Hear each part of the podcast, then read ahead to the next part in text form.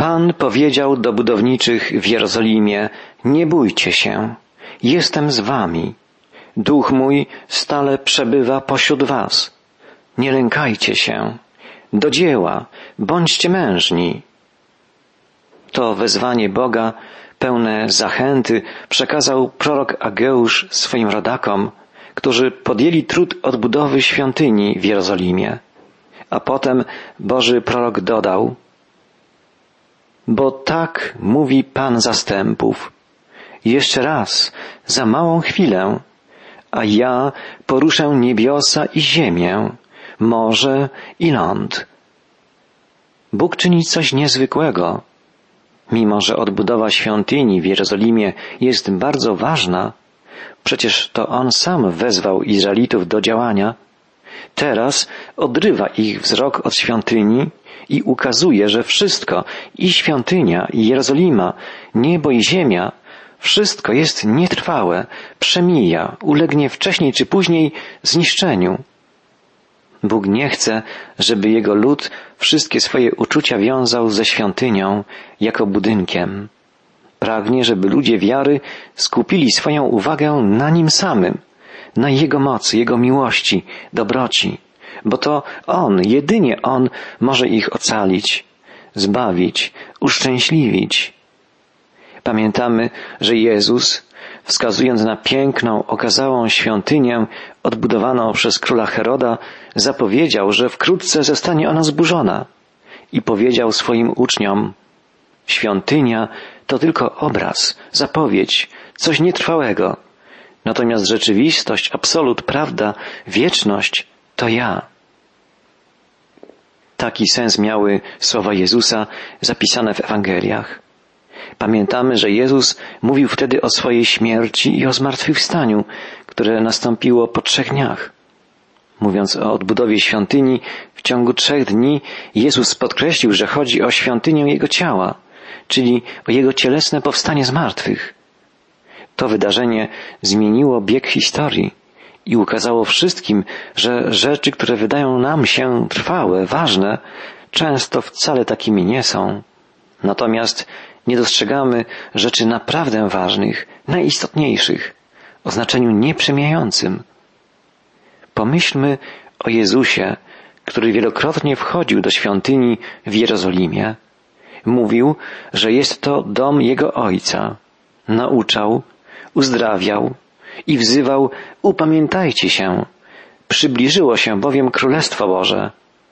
A jednak ludzie go nie rozpoznali. Zachwycali się świątynią, budynkiem, podczas gdy pomiędzy nimi przebywał żywy Bóg, Pan i Zbawiciel. Prorok Ageusz woła, tak mówi Pan zastępów. Jeszcze raz, za małą chwilkę, poruszę niebiosa i ziemię. Pan Jezus mówił, niebo i ziemia przeminą, ale moje słowa nie przeminą. Co jest dla nas najważniejsze? Czy Jezus i Jego słowo? Bóg i Jego działanie? Jego zbawienie, Jego miłość? Czy też rzeczy mniej istotne, rzeczy przemijające, nietrwałe, a jednak zajmujące nam wiele czasu w każdym dniu naszego życia? Zastanówmy się, co oznacza tak naprawdę zapowiedź proroka Ageusza o tym, że Bóg jeszcze raz poruszy niebo i ziemię. Otóż słowa proroka Ageusza przypomniane zostają w Nowym Testamencie. Przytacza je autor listu do Hebrajczyków w bardzo niezwykłym kontekście. Przypomina, że kiedy Bóg zawierał z ludźmi stare przymierze, przemówił z taką mocą, że góra, na której Bóg przekazywał Mojżeszowi swoje słowo, drżała, trzęsła się, tak, że ludzie byli przerażeni potęgą i grozą tego zjawiska. Słowo Boże, przekazywane za pośrednictwem Mojżesza, było tak potężne, a co dopiero słowo głoszone bezpośrednio przez Jezusa Chrystusa, Boga żywego.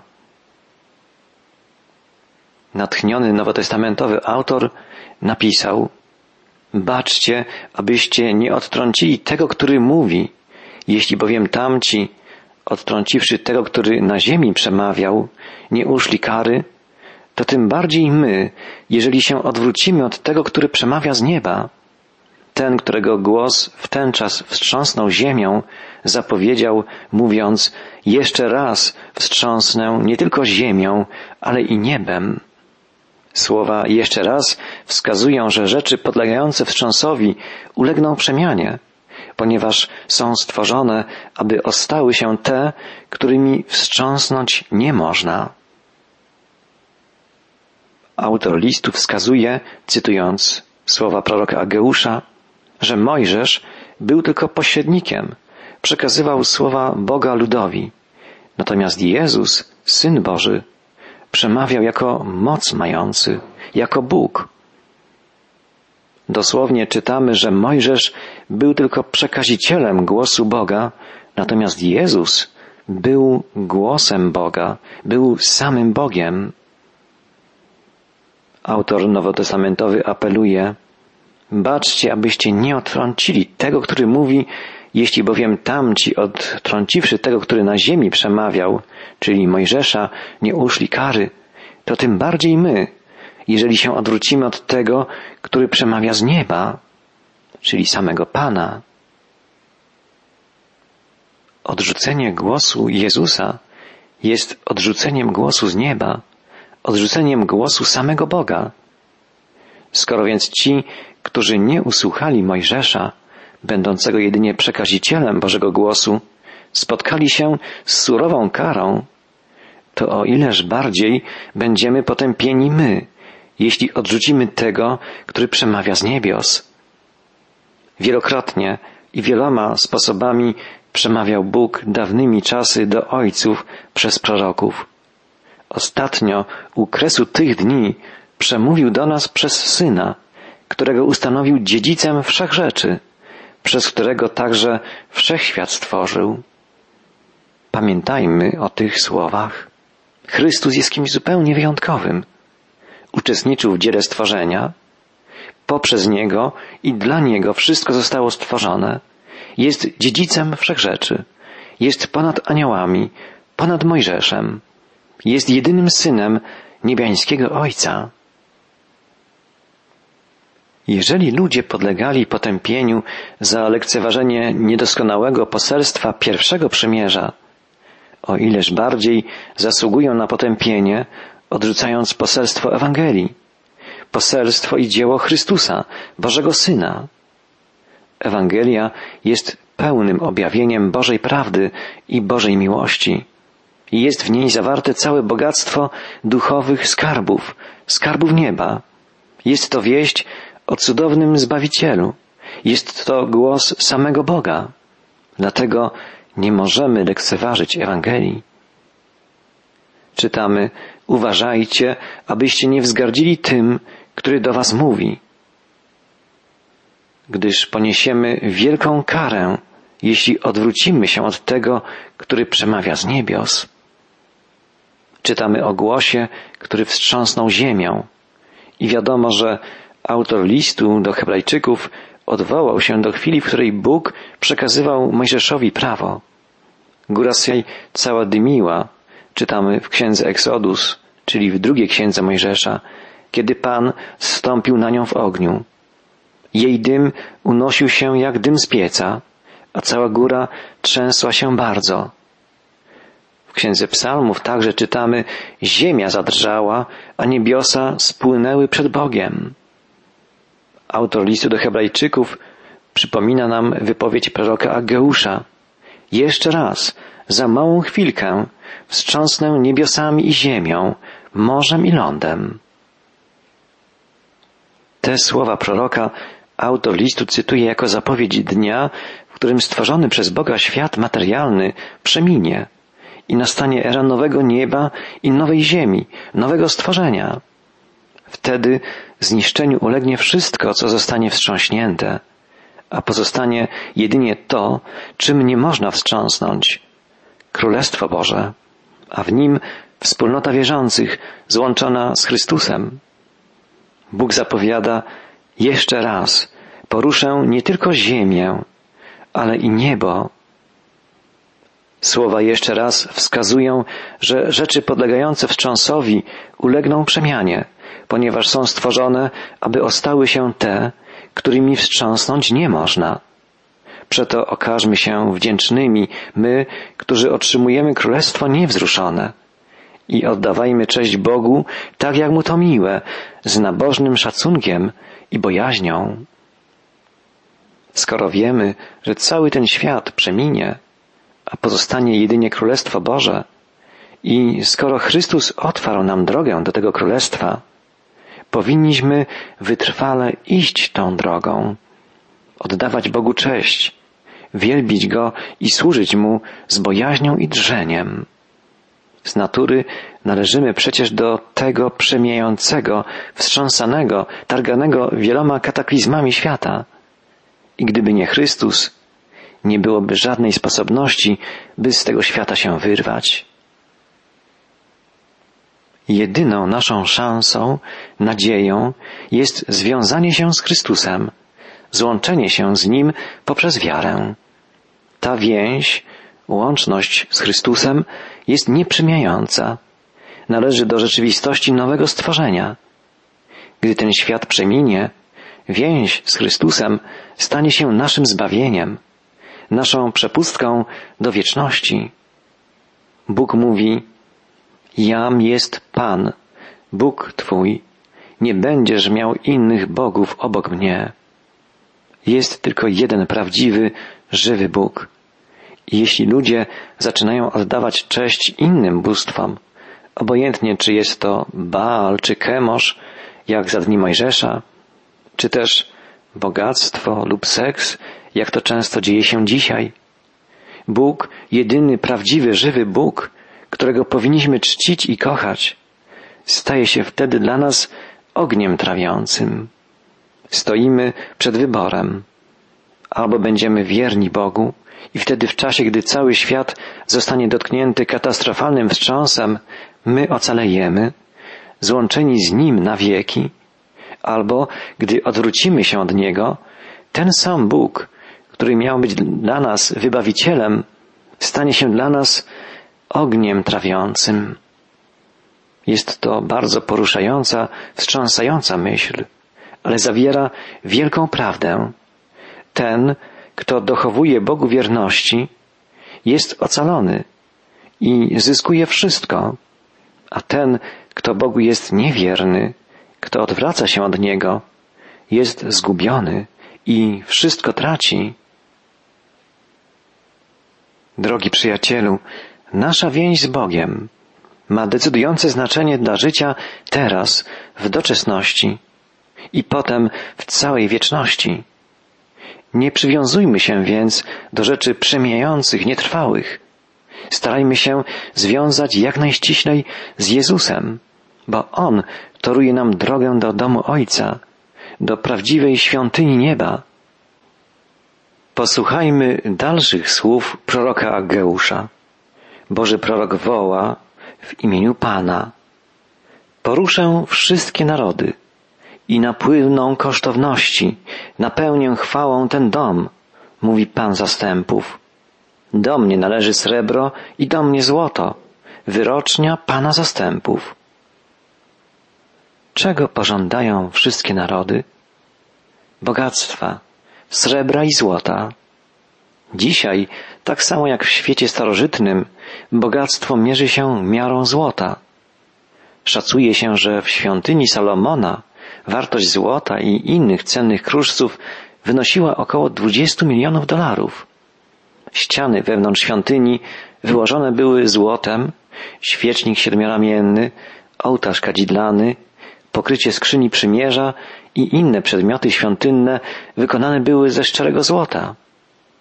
Dzisiaj na wzgórzu świątynnym w Jerozolimie stoi świątynia muzułmańska, meczet Omara, przykryty złotą kopułą, która odbija promienie słońca i lśni mocnym blaskiem. Widoczna jest z daleka, dostrzegana przez podróżnych przyjeżdżających do Jerozolimy ze wszystkich stron. Możemy sobie wyobrazić, jak pięknie wyglądała świątynia Salomona w dniach swojej świetności. Ale została zburzona, a wszystkie cenne przedmioty ze złota, srebra i brązu zabrane zostały do Babilonu. Wprawdzie wróciły potem wraz z wygnańcami judzkimi w czasach Zorobabela i Aggeusza, ale druga świątynia także została zniszczona przez Rzymian. W 70 roku naszej ery stało się to, co zapowiedział Pan Jezus. Świątynia legła w gruzach. Pozostał z niej tylko mały fragment muru, zwany dzisiaj ścianą płaczu.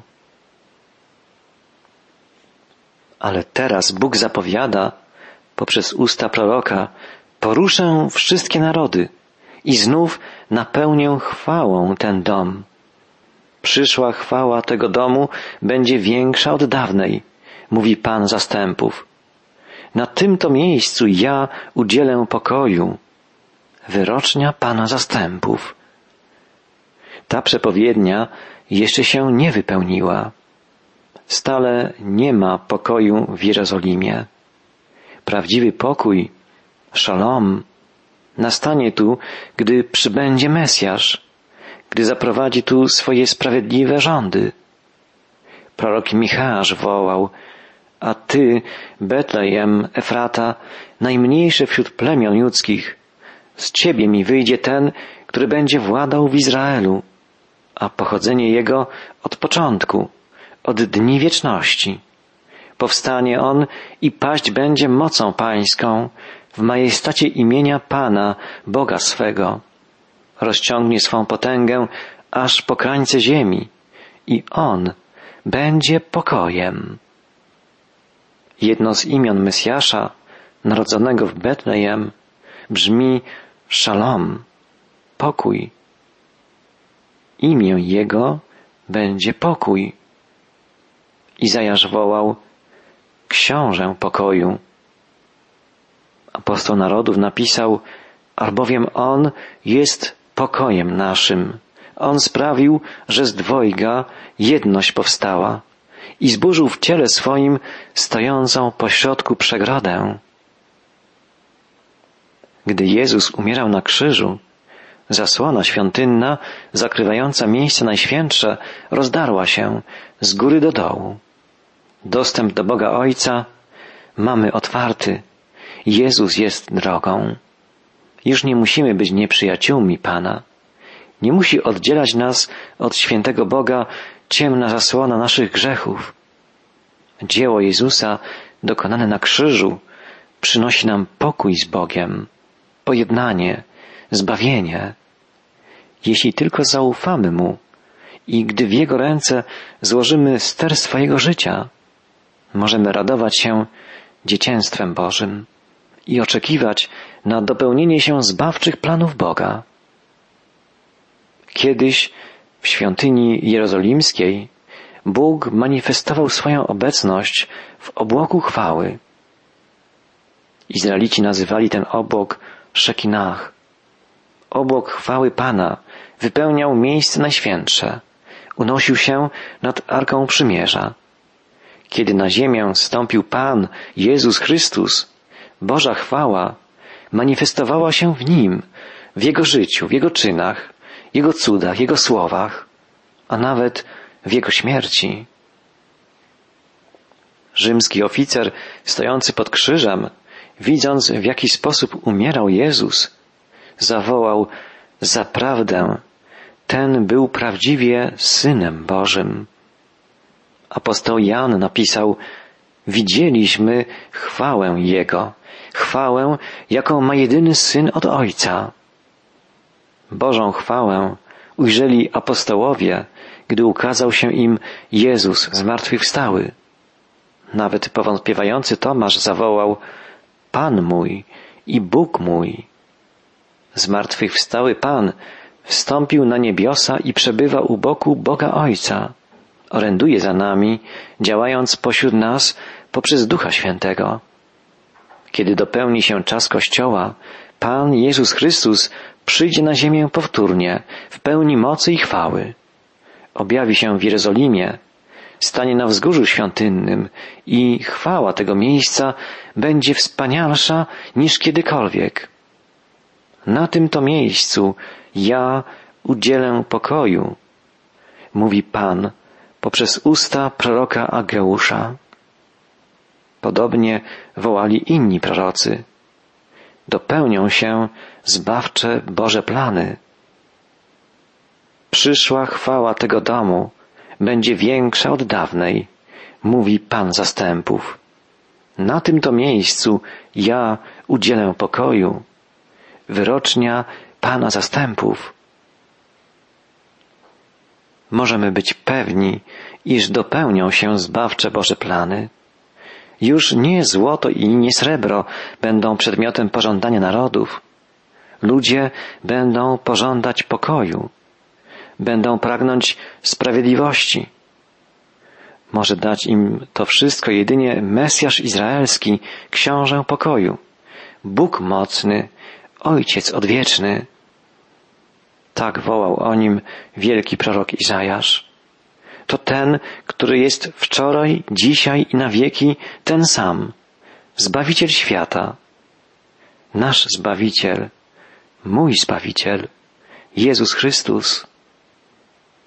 W czasach mesjańskich Jego królestwem, Jego domem stanie się nie tylko Jerozolima, Jego domem, Jego królestwem stanie się cała ziemia. Wypełnię ten dom chwałą, mówi Pan zastępów. Poruszę wszystkie narody i chwała tego domu będzie większa niż kiedykolwiek.